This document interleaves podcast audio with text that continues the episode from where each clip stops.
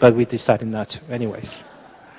At this time, I want to introduce our guest speaker. He's very special to us. He's our former EC pastor at the beginning of our church. And afterwards, we planted a church in Boston, and he served there for many, many years. And now he's at a seminary. He's a professor. He's a reverend and a doctor. And he has, I think, he has a lot of introduction on your bulletin. So we'll welcome Pastor Sung Chan. Let's welcome him.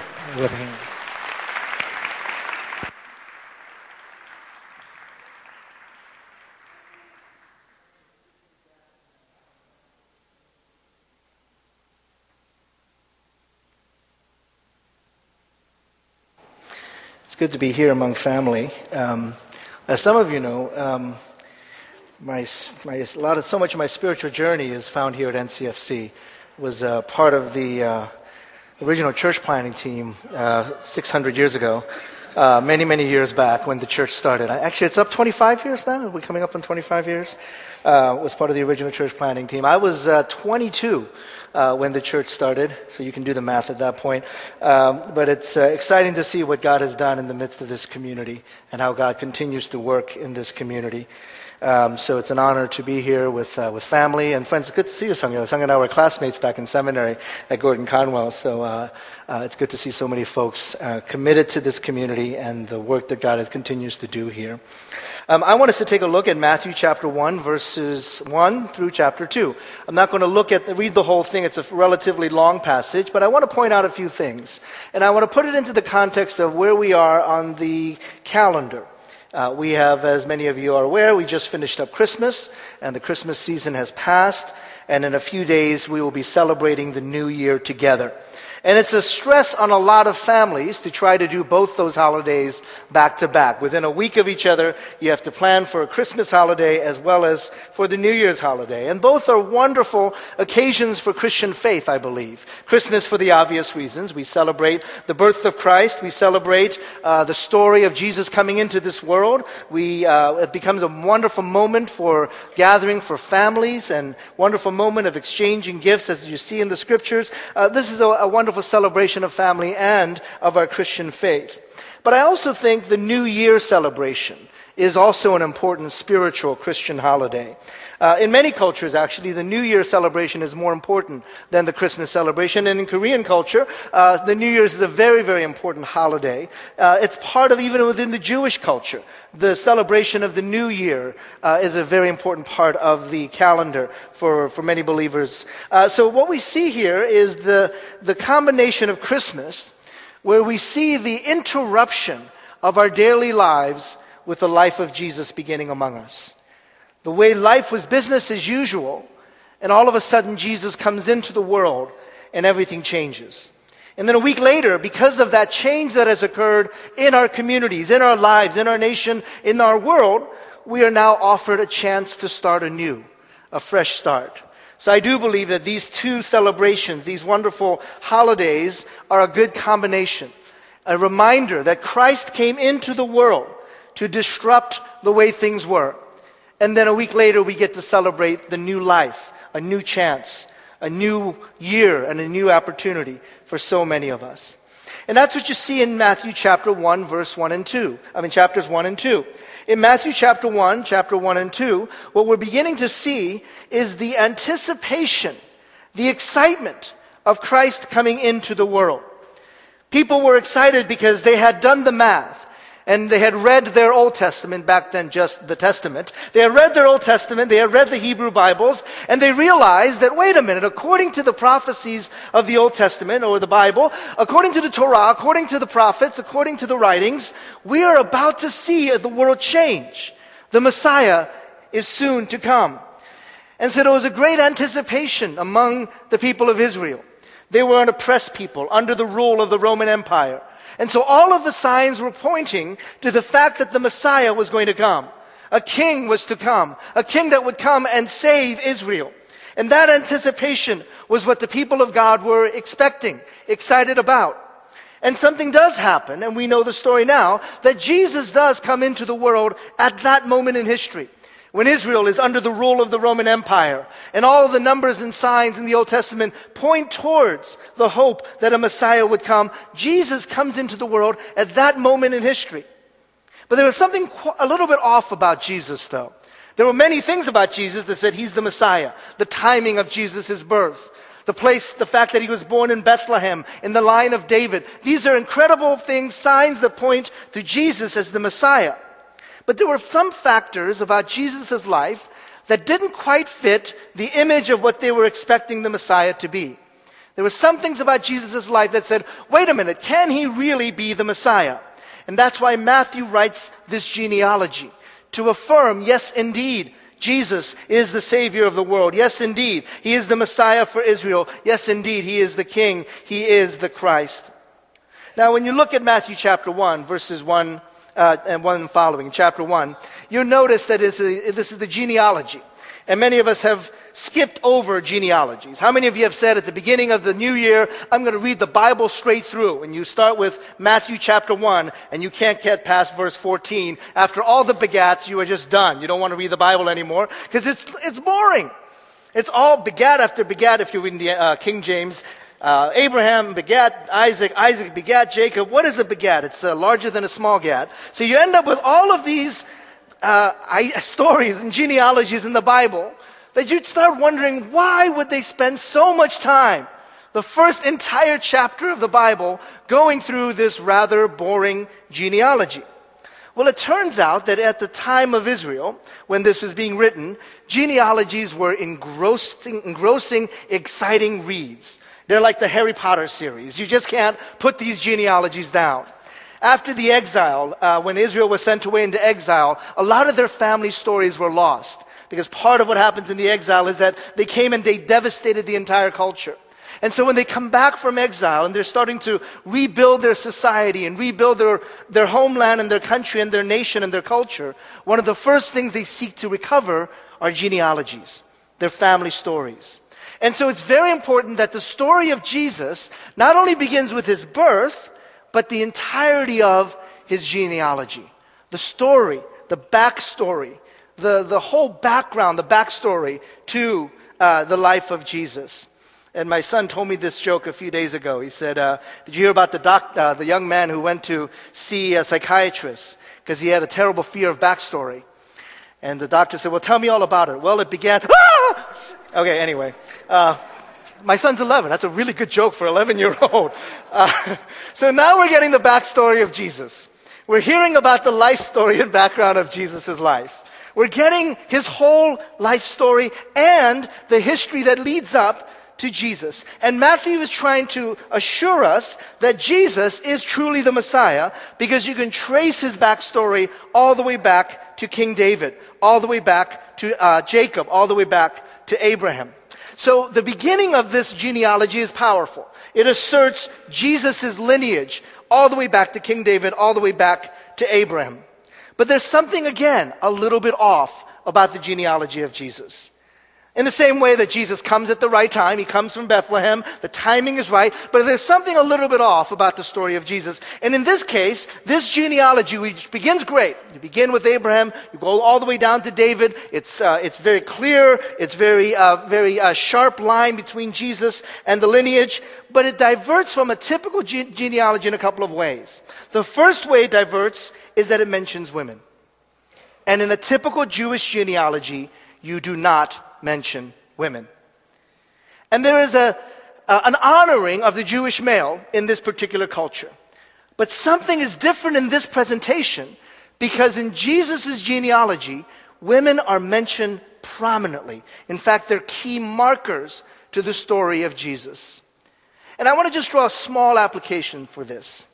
I believe that in the 21st century American church, one of the greatest sins we commit as a church is our oppression of women. The way we treat women in the church is not in line with the way Jesus treated women in his ministry. What I've seen too often in national American Christian culture is the oppression of women without thinking through, how did Jesus view women? Important enough that they're in his lineage, important enough that they're an important and central part of his ministry. But if we look at the way the American Christian church in particular treats women, it is shameful. It is shameful. I mentioned the last time that I was here that I had been working for 5 years on a book, a commentary on Lamentations. I'm so close. I am so close. My editor finally came back with the last draft. He sent it the day before Christmas, like I'm really going to work on it over Christmas. But I'm actually in the final stages of working on this book. And one of the key themes in the book of Lamentations is the importance of women's voices in the Christian story. The importance of women's voices when you hear the stories of faith. I don't know if my family knows this, but this book is going to be dedicated to the three most important women in my life. My mom, my wife, and my daughter. And they're going to be and Elijah, you'll get your own book someday. I'll dedicate it to you, just for you. But this particular book, it is dedicated specifically to my mom, to my wife, and to my daughter. Because those women's voices in my life shape who I am. In the same way that it shapes Jesus' life in this genealogy. I want to pass on the legacy of faithfulness and prayer that I learned from my mom. I want that to be a part of who I am. I can never disavow the faithfulness of my mom. That is not something I will ever want to do. I need that woman's voice in my life. I can never disavow, I can never even give enough thanks for the faithfulness of my wife, the graciousness of my wife. That voice is one of the most important voices in my life. Why would I ever diminish that voice in my life? It is an important voice in my life. And when I think about what kind of legacy I want to live to my daughter, the protection, and how I want to see my daughter flourish as a child of God, those are factors in my life that I can never diminish or minimize. And yet in the church, these are the voices that we often minimize, the voices of women. But in Jesus' genealogy, we see a radically different story. We see women's voices lifted up, the influence of women throughout the heritage of Jesus, and we see in Jesus' ministry the power of women's voices throughout. I would encourage us as a church to take seriously the challenges of Matthew as well as the story of Jesus, to listen carefully to the voices of women in our churches. There's another factor to this that I find fascinating. The second factor is that it's not just the women on the list, it's the specific women that are listed. Verse 3, it talks about Tamar. Verse 5, it's Ruth. Verse 5, the name of Rahab is mentioned. And in verse 6, Bathsheba is mentioned. What you'll notice is that Tamar is the daughter-in-law who posed as a prostitute to have the child of her father-in-law. Exactly, very bizarre. In verse 5, you have Ruth, a Moabite, a foreigner, someone who is not in the line of Israel, become a part of the lineage of Jesus. In verse 5, you hear about Rahab, who was also a Gentile from Jericho, in all probability a prostitute as well, in the line of Jesus. And then you get Bathsheba, who committed adultery with David, in the line of Jesus. All throughout, sprinkled throughout the genealogy of Jesus, we encounter stories that are essentially shameful stories. Stories that we don't want to talk about. We don't want to say, well, Jesus had within his family line Gentiles, non-Jewish people. He had prostitutes within that line. That's the last thing you want to mention when you want to assert Jesus' messiahship, his kingship. And yet here it is. Here we are in the book of Matthew, in the genealogy that's supposed to establish the power and authority of Jesus. There's a mentioning of a shameful, even a tainted history in the lineage of Jesus. So in reading this list, a pious Jew would read this and say, there's no way that Jesus could be the Messiah. Look at all the terrible things in his history. And you know also the rest of the history. Of how Mary, who was a teenager, a teenage bride, betrothed to be married, but then before they were actually married, she was found to be with child. So this is a shameful teenage out-of-wedlock pregnancy. So now you're thinking, this person, this Jesus, actually has a terribly tainted and shameful history. One that many would say, that is not a person who is going to be the Savior of the world. That is not a person that's come to take away the sins of the world. When you look at his whole family line, when you look at his history, all you see and that's pointed out are those shameful parts of his history, a tainted history. Many of us will read this and maybe read it the same way.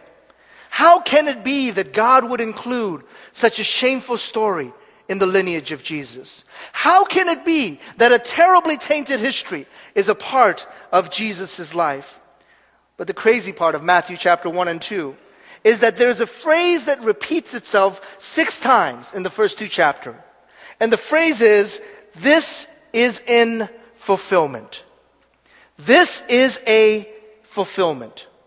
So when you look at the story of Jesus and the life of Jesus and the birth of Jesus and the ministry of Jesus, Matthew points out this is a fulfillment. In other words, this is what God has planned all along. This is not an accident. This is not a mistake. This is not circumstance that were brought together and Jesus happened to be born to this tainted lineage. This is a fulfillment. This is the plan of God. And this is good news for those of us who believe for whatever reason we have a shameful history. And there's a lot of reasons for that. It might be within your family history. It might be within your own life. You've done things that you regret. You've done things that you are ashamed of. You've done things that you don't want to talk about. You don't want people to know. You don't want that garbage out there for people to know. But for whatever reason, whatever shameful story, whatever tainted history there might exist, this is in fulfillment of. And God is able to bring the most amazing hope and redemption out of the most tainted and shameful story. This is the good news of the gospel. This is the good news of the gospel, that you can go back over the pages of your life.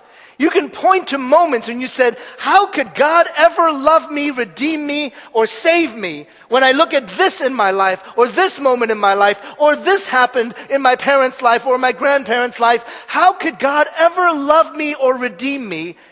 And the word is, this is in fulfillment.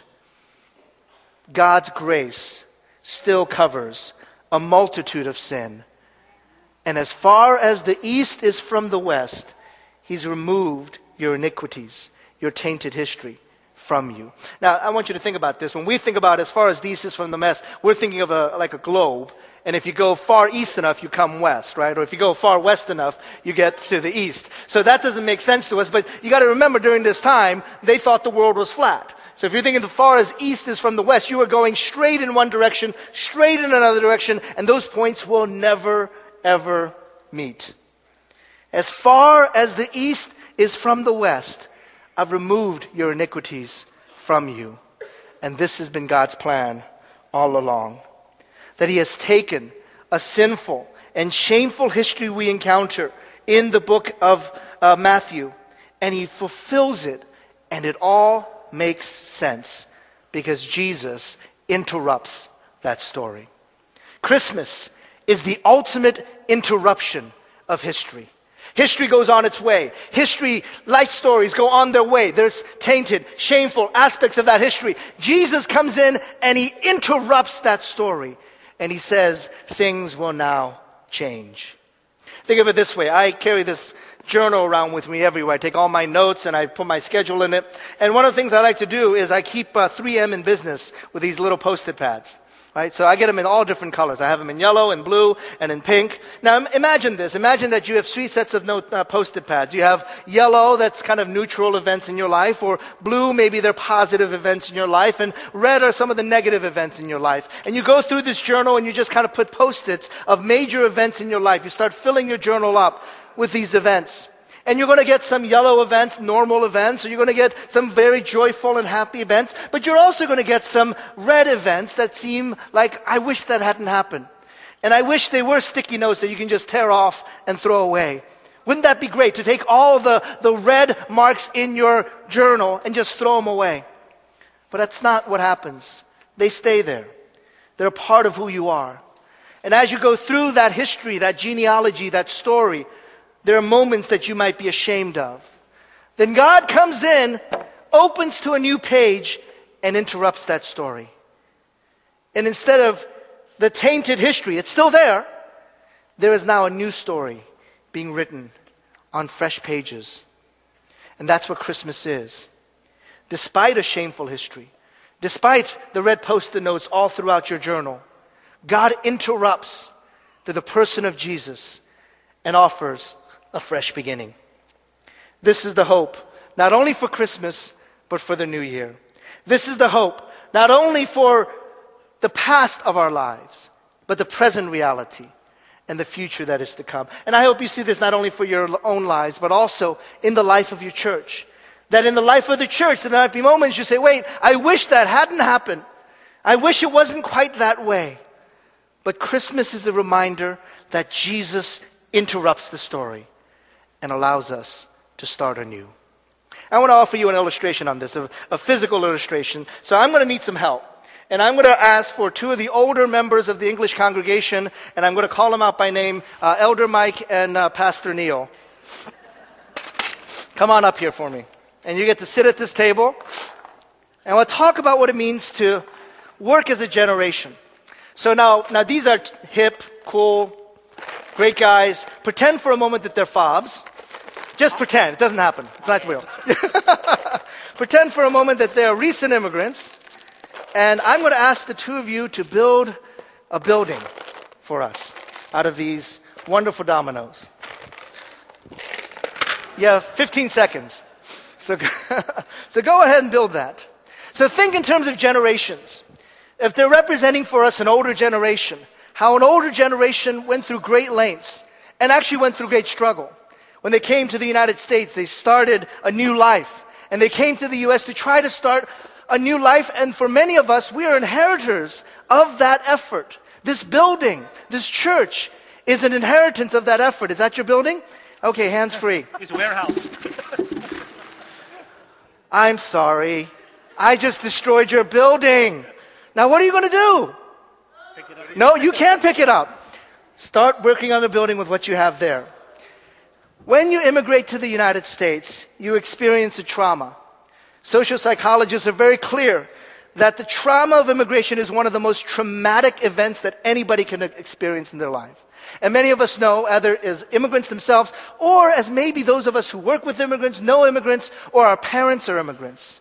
We know that in some stories where our parents or grandparents were white-collar workers in the U.S., in Korea, come to the U.S. and become factory workers or work in service industry. Their identities are lost.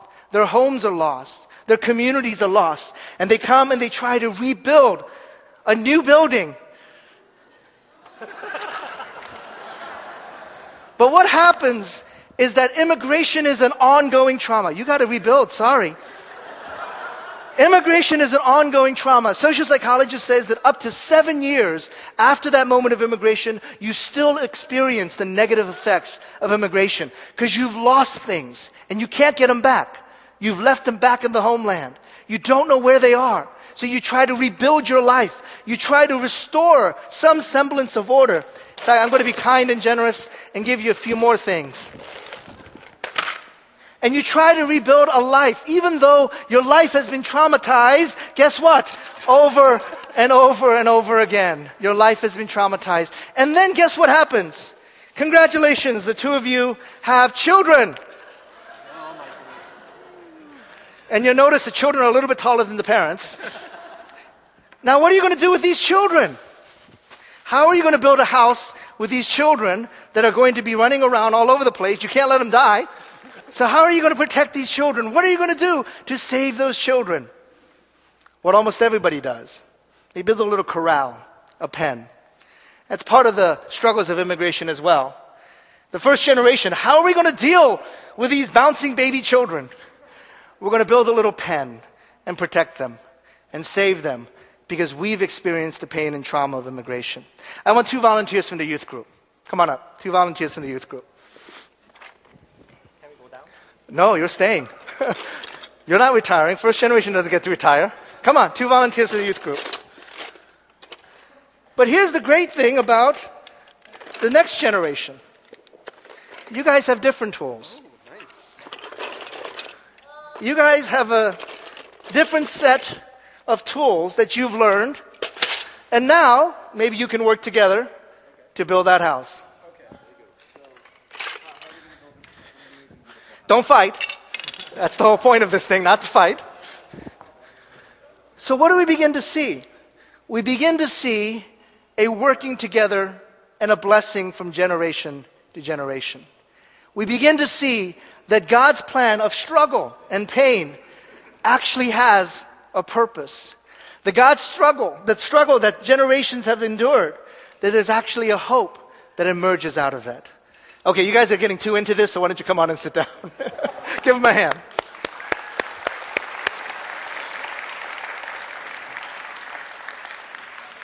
As we look at Matthew chapter 1, we see the story unfold of God at work from generation to generation.